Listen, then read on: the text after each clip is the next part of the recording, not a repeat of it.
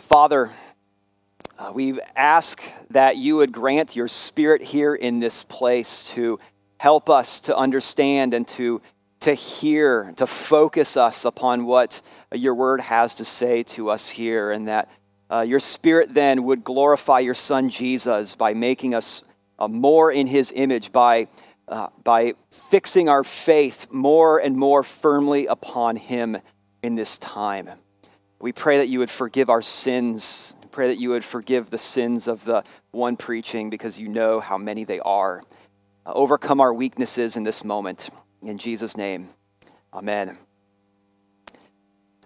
Well, we are finishing up a, a small mini series that we've been doing as after we transitioned out of the Sermon on the Mount and uh, to when where, wherever Daryl's going to be taking us next here uh, but this, this little mini series has been called Come to the Table, where we have been looking at a few passages that uh, address food or have the, a theme of food in them, or you find this, this intersection of, of the, the themes there of, with food, because food is a reality that, that the Bible speaks to, because we are earthy people. We are created body and soul. And so, what better image can God give us of our dependence?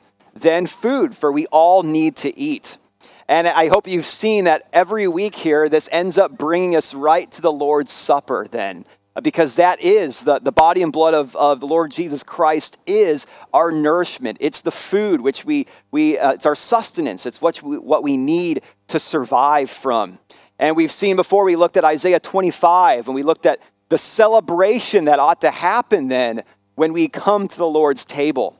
Uh, we looked last week at uh, John 21 and Jesus having breakfast with Peter as a point of reconciliation.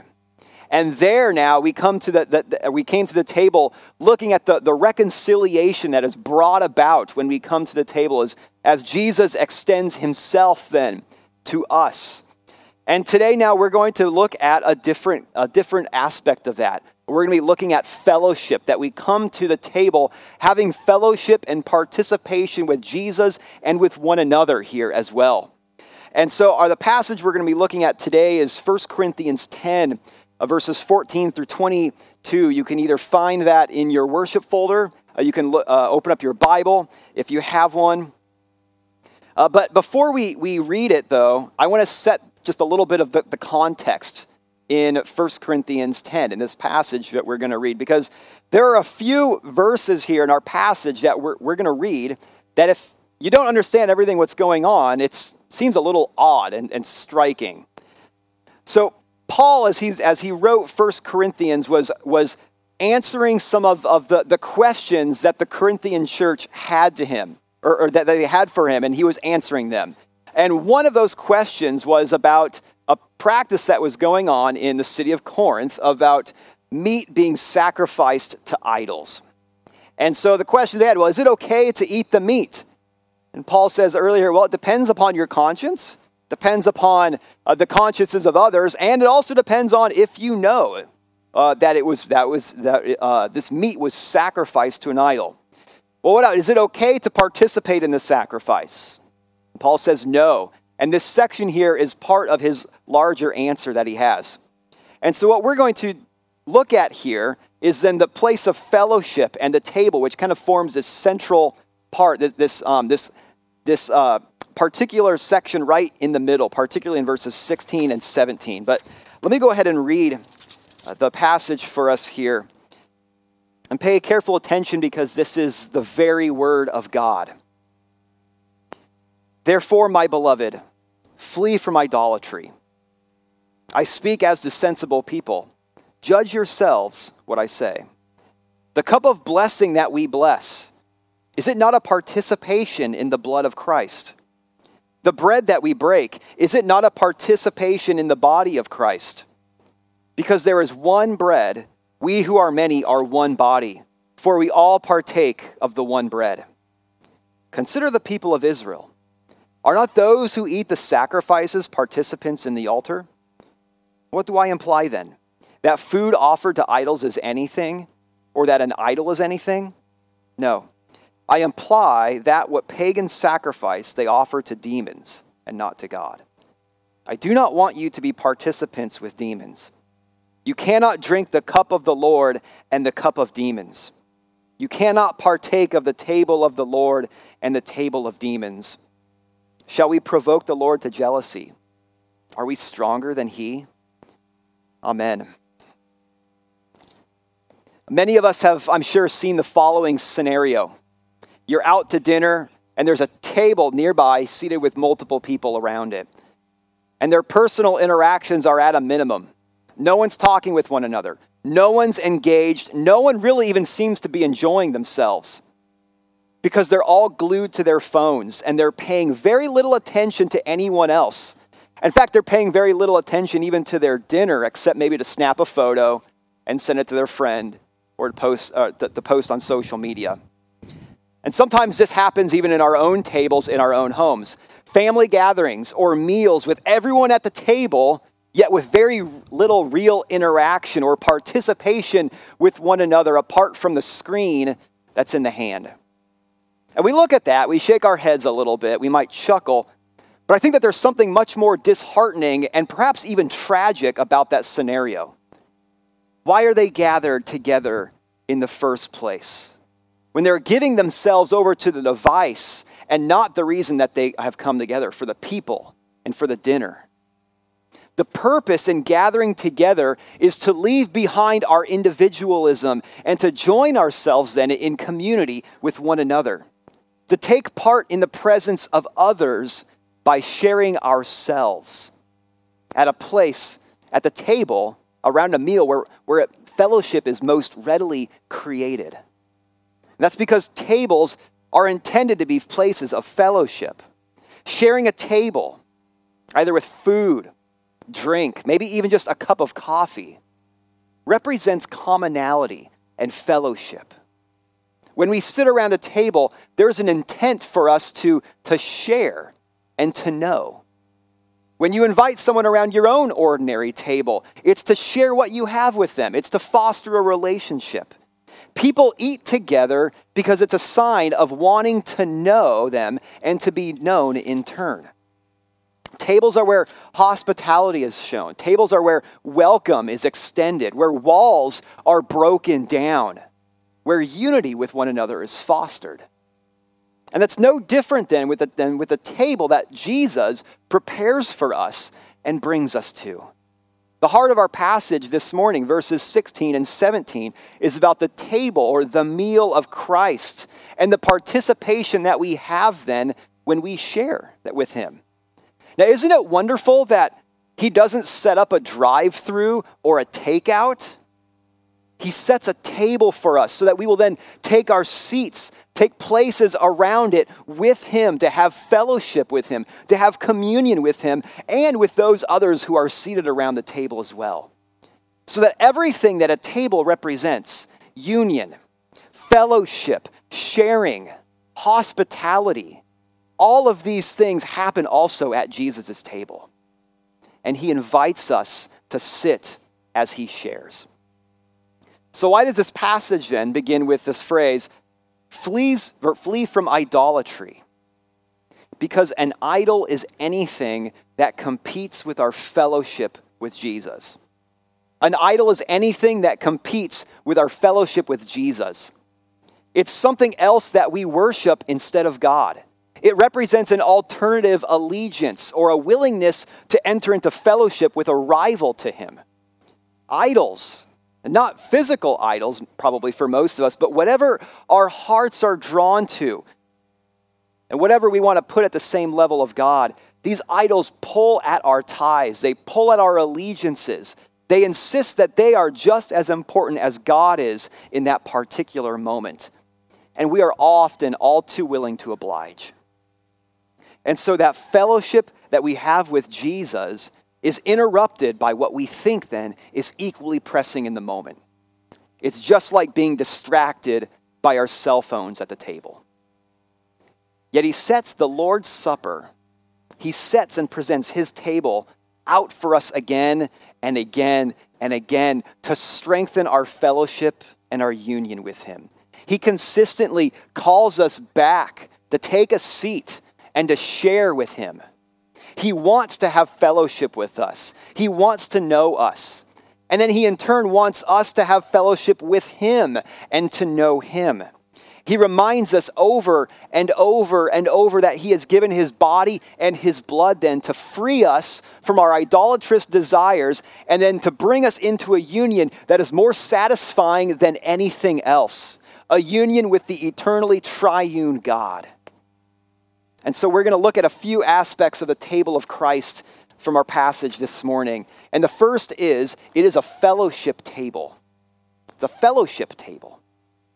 As I said, tables are places of relationship and of sharing, where fellowship is fostered, where people are known. It's the same at the Lord's table. Jesus sets a table for us to have participation and communion. As he sets out the elements for us, we know him better. We understand him then to be merciful and giving because the very meal that he sets out for us is his body and his blood that we see in the bread and the cup. When we look at his meal, then, we know him to be gracious. We know him to be forgiving as his cross, where his body and blood was given and shed for us, was done and for the atonement of our sins. We know him to be kind as he invites his people back to have fellowship with him over and over again, week by week, despite our failures, despite our sinfulness, despite our repeat offenses. He isn't afraid to sit and to share fellowship with us. He isn't ashamed to identify and to sit with the weak and the lowly because this is who he invites every week to his table. This is who we are. See, there isn't only a knowing Jesus better as we come and sit at his table, it also means that we know ourselves better.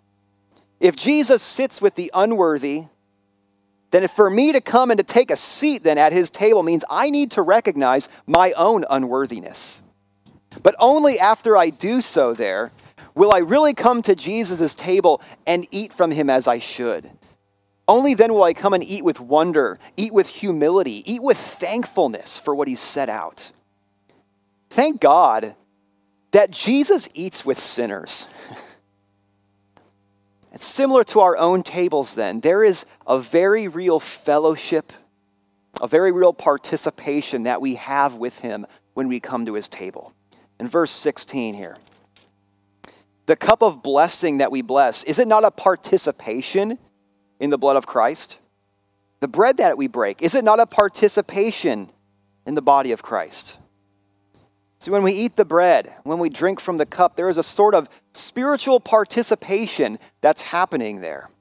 There's a lot of mystery with that that goes on, and I don't want to get too far into it here. I only want to speak right now here insofar as what the Bible says. But there is, it says though, there is a participation in Christ that happens when we eat and when we drink from Him, to the point that there is a sharing or a union. In some mysterious way, we are spiritually united with Him as we eat. We share a deep spiritual fellowship with Him. Consider it in terms of food. Right? When you eat something, you become united to it, in a matter of speaking that bite of, of burger that you may have had, sushi, salad, whatever it is, it's become a part of you. It doesn't remain that bite of burger or that sushi or that salad, but it's digested. It's broken down so that its nutrients and its substance then travels all throughout your body and it provides nourishment and growth. I mean, quite literally, you are what you eat. When we eat from Jesus, then, we're taking him into us. When we take the, the bread and the cup there, it's a symbol of that.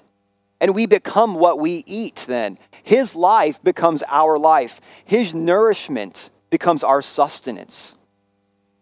Because our eating and our drinking is done as an act of faith. We reach out and we partake of Christ as a sign of our trust in Him. Right, we need Him as life. We receive Him then as He feeds us but it's also a sign that Jesus is necessary for our growth. Food is necessary for physical growth, just plain and simple. We all know that. It doesn't matter if it's the young child who's, who's eating and, and shooting up like a sprout. It doesn't matter if it's the adult who needs to eat to sustain muscle mass. If you don't eat, your growth will be stunted. If you don't eat, you will atrophy. good food is vital for bodily health. And the same goes then for spiritual health. We need good food. And Jesus sets out the best food. Jesus sets out himself. John 6, uh, Jesus talks about him being the bread of life. He is our bread. We need him to grow. We need him to bear fruit. We need him to maintain our spiritual health. And we get that as we eat from his table because we are eating from him at his table. We are we are being united to him. We are drawing all of our life, all of our sustenance, all of our spiritual well-being from him. Friends, if you feel weak, if you feel spiritually malnourished, Jesus wants you to come to his table. It's not anything to fast from. We wouldn't say that to anyone who's starving. If you feel unworthy to sit with Jesus at his table because you've recognized how weak you are, why would you hold yourself back from the very means that you need that are your strength? The same goes if you feel frustrated because you haven't borne the fruit that you feel like you, you ought to have, or the, you don't think you've grown as firmly or that you've matured as deeply as, you, as you'd like. The reality is that Jesus knows who you are. And he still invites you and wants you to come and sit down at his table so that he can sup with you. He wants to nourish you with good food. He wants to nourish you with his very life, with himself. He wants you to be strengthened and to know that he is good and that he is merciful and that he bears with the lowly. He doesn't want you to be uh, to eat alone, but he wants to eat with his people. He doesn't just want to sit at his table by himself. He wants to eat with you. And he wants you to know who he is then when you look at his table. He wants you to know that in him is forgiveness and life and fellowship that is free for you through his work that's seen on the cross. So we see it's a fellowship table, but we also see it's a family table. It's a fellowship table, it's a family table. Tables are usually better when more are gathered, aren't there? We look forward to having plenty of people sitting around a large dinner table and all of those seats that we have around that table filled. The table is an expression of commonality and of communion with one another. Right? As we share food with each other, we engage, we talk, we have fellowship. It's a reminder of the commonality that we share and is the grounds then for our coming together. Even if we've been distant from one another, food brings us back as a gathered people. It unites us. Food, the table, breaks down barriers between us. And Jesus does the same for us at his table. The Lord's Supper is a community table for us. It's where his people come together and where they share fellowship with him, where they're united together in fellowship with one another because they have fellowship with the one Christ verse 17. Because there is one bread, we who are many are one body, for we all partake of the one bread. As we come to the table, we partake of Jesus and we feed from him. But it's not an individualistic moment. It's a place where individuals are then brought together here, and they are united together as they are united in Christ. I eat, you eat, the person sitting next to you eats. And as each of us eats and drinks, we experience this uniting fellowship with Jesus. But as each of us experiences this, then it means that also we are therefore all united together. Myself, you, the person sitting next to you, we are then bonded to Jesus, and in turn, we are bonded to each other with a reality that is as tight and that is as fixed as each one of you has then with Jesus by his Spirit. We all have the same bread of life within us. We all have the same nourishment and the nutrients coursing through our veins. We all eat from the same loaf. We all have the same bread of life, and that brings us together. The table of Christ pulls us from any tendencies that we might have then towards individualism, and it reminds us that we are not alone in the life of faith. We may not realize it, but the water in which we swim is deeply individualistic. And it's difficult to not have that permeate who we are or to be affected by it. Many of us have our see our lives as being, or we live our lives as fractured apart from one another. We do our own things. We see ourselves not as part of a group of, or a community, but first and foremost, we look at ourselves as individuals. And even many of the communities or the circles that we find ourselves in throughout the week are what? They're based upon our own preferences. We choose who we identify with. And some people are also the victims of this mentality, those who are already alone, and then it makes life so much more difficult when everyone else wants to live individual lives apart from community, because it further serves then to isolate them or to alienate them when they're already alone. Being, indiv- part, being individuals is part of who we are. But when we see ourselves primarily through the lens of individualism to the detriment of communal identity, then we suffer. At the Lord's table, though, the, the Lord's Supper calls God's people back to our place of commonality, to our common confession, to our union with Jesus. And we're reminded then, in a very real way, that when we come around the table, we are family. In a way, this is a family table. It's family dinner, as we call it in our house. We are adopted daughters and sons together in union with Jesus, our brother. And he sets out a family dinner for us around the table. It brings us out from seeing merely life as individuals and sets before us then again the fact that we have bonds of unity that cannot be broken, just like family. Reminds the lonely that they aren't alone. Not just with Jesus, but that they have a family which goes beyond whatever earthly family they may or they may not have. Just the same, also, it reminds the individualistic that they have family. And perhaps they should start taking their family, their spiritual family obligations to one another a little more seriously and start living like that. To look out for our spiritual family in Christ who might be residing on the margins. Just like the biological family, we don't choose our family in Christ. You just are family. We're not here because of our preferences. We're here because the Lord has brought us here. We're family. We've been brought in. The question is if you are part of this family in Christ, question is whether or not you're actually going to recognize that. Part of the wondrous beauty of the body of Christ is that we are all different. That God chooses and brings in all sorts of people with all sorts of temperaments and personalities. Yet also, just as it is in life, wondrous beauty also brings endless friction. Precisely because God chooses and brings in all sorts of people. And some people that he brings in aren't are certainly the sort of people that we wouldn't initially have the inclination to, to, to, think about choosing to bring in. But this table, though, that we have here, when we partake of one body, when we partake of the one Christ, we, we are formed as one body in Him.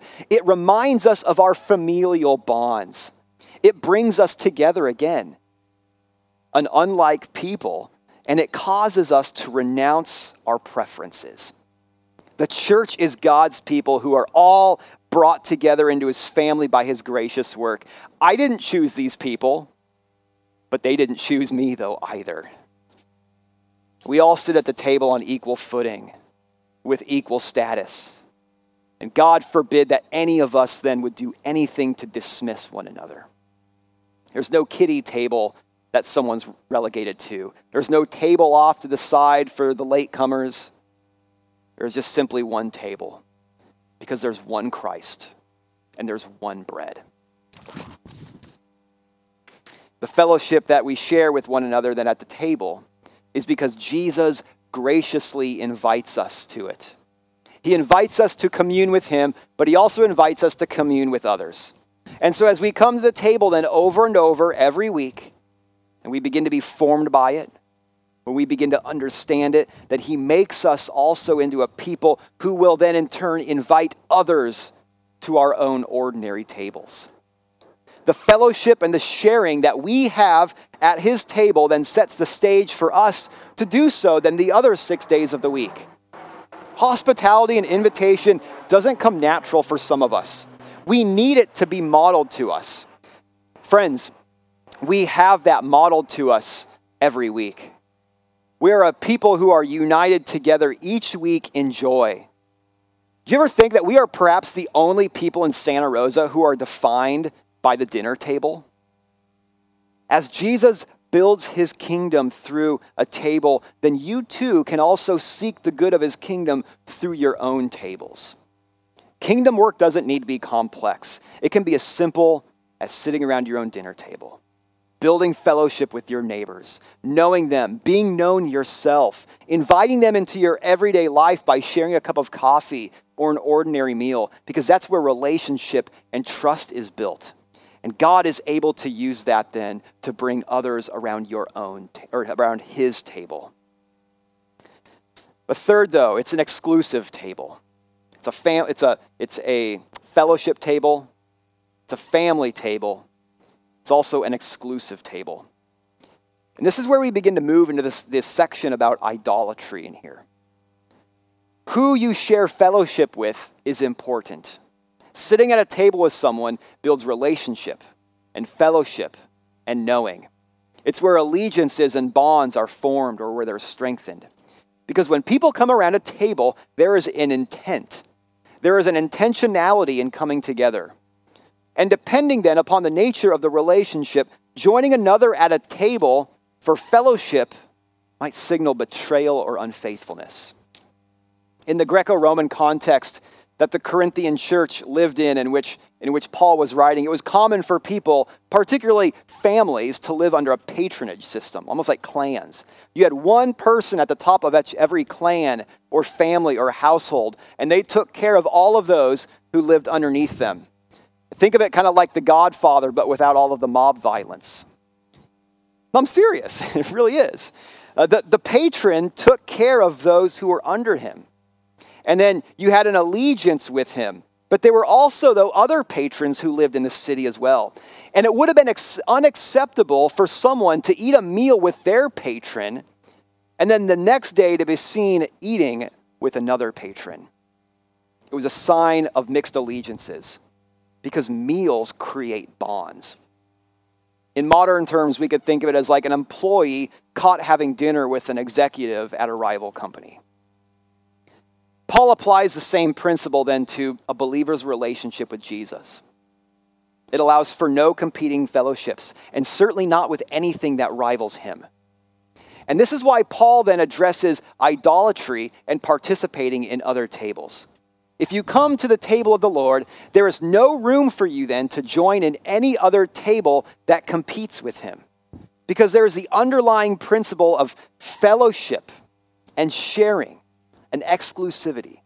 Sorry, and participation. If you come to his table, there's a certain exclusivity that he demands. He will not share your allegiances with anyone else. He will not share your allegiances with anything else. Because eating is participatory and it unites.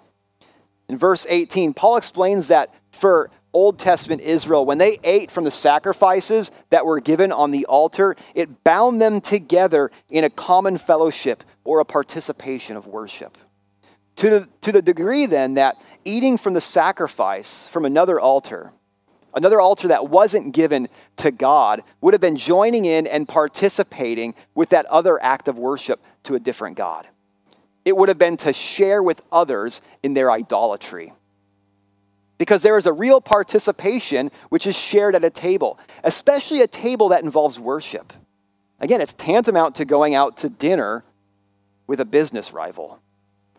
Then Paul applies that to the Corinthian context.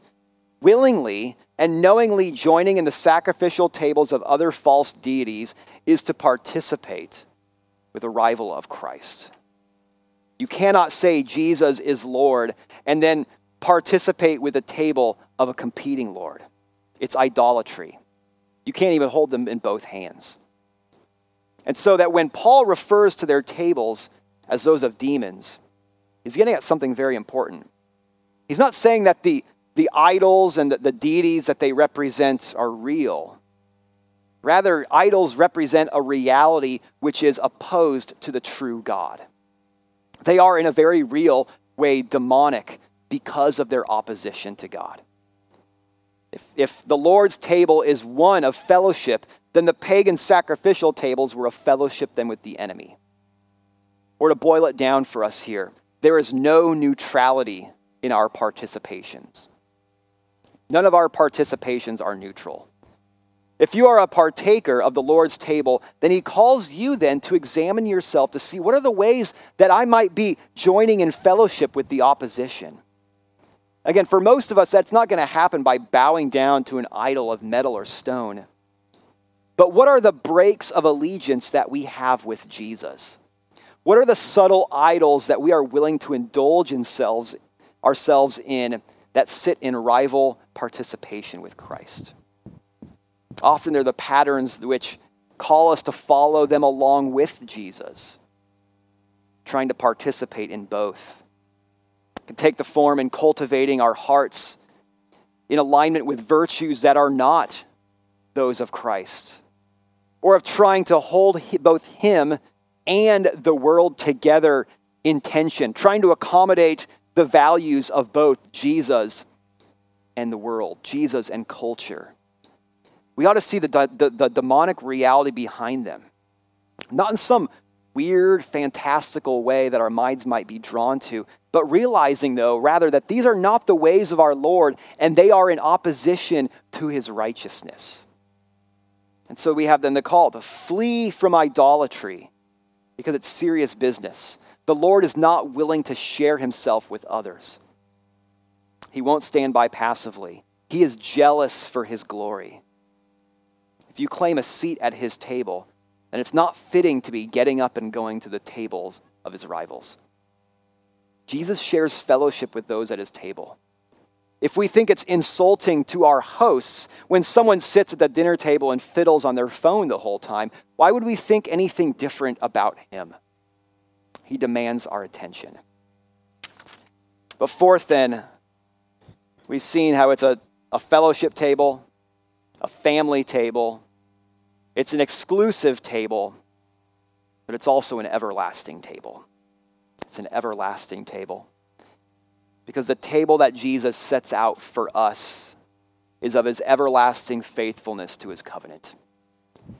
The common pattern that we see in the New Testament is the bread mentioned before the cup. But here, if you'll note in verse 16, it makes mention of the cup before the bread. Because blood, as portrayed in the cup, the blood of Jesus, blood is an important part of sealing promises and covenants throughout the Bible. It added a certain depth uh, or a gravitas to the covenant that was pledged. It's why Jesus refers to the, to the cup as the blood of the covenant in the Last Supper. His blood is a seal of God's covenant faithfulness to his people that he will always be our God and not only are we eternally his people according to that promise, but he will make us also very, in the very, very image and likeness of his son.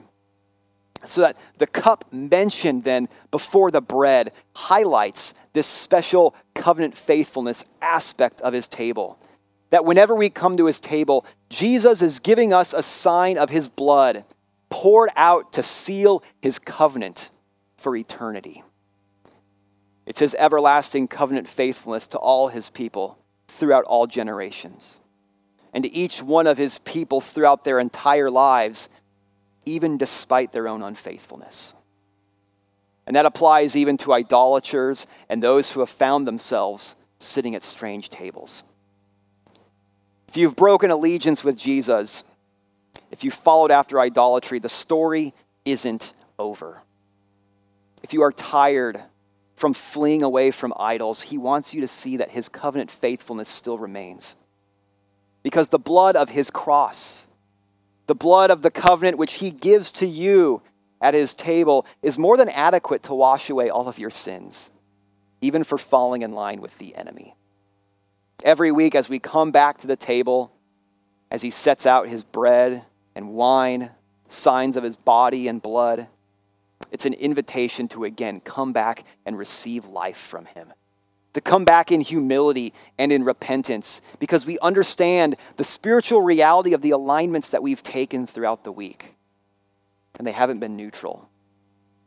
But, friend, Jesus sets his table out for sinners and turncoats. and his invitation to come back again and again doesn't close. He promises also to be with you no matter what your circumstances are. His covenant faithfulness, his everlasting covenant faithfulness will, rep- will, remain upon you for eternity, no matter what circumstance you find yourself in. Whether whatever disease you find is wrecking your body, whatever other life circumstance comes and, and plagues you, whatever difficulty you are in, the blood of Jesus, his covenant promise given to you, reminds you that he will never leave you or forsake you. Friends, we need him every moment of our lives. Praise him that he is always faithful to his promises to never turn us away when we come in faith. As we had in our, our assurance of, of grace from John 6 37, after explaining that he is the bread of life then he also gives us this promise, which is sealed by his blood. Jesus says, Whoever comes to me, I will never cast out. He wants you and I to come back to his table and to share fellowship with him. And to look forward to the day then when our time with him at his table won't just be for this moment here on a Sunday morning, but it will be everlasting in the great feasting halls of the eternal King. We prepare ourselves to come to this table then Let's pray. Father, we are so grateful for this. Jesus, thank you for your willingness to set out a table for us every week. Spirit, we are grateful for your presence with us in these times to unite us to Jesus. Jesus, we do thank you that the table that you have is a table of fellowship that you give to us, that you invite us to come. Though we are such unworthy people, it is only by your worth, your worthiness, that we can even come to this table. And so we do so now with humility. We come with love. We are grateful that as a table also for family, that we have been brought into your family. And we, I pray that as we, we come around and sit around this table, as we look at each other then as well, that we would know that we are family in the deepest sense possible, and that we would live more and more like family, that we would invite others into this family also as you have invited us. Father, we also, as we are reminded again that it's an exclusive table, that you would continue to turn our eyes to you so that we would, we would turn our eyes away from the rival tables and come back always knowing that this table is a sign of your everlasting covenant promises to us. In Jesus' name, amen.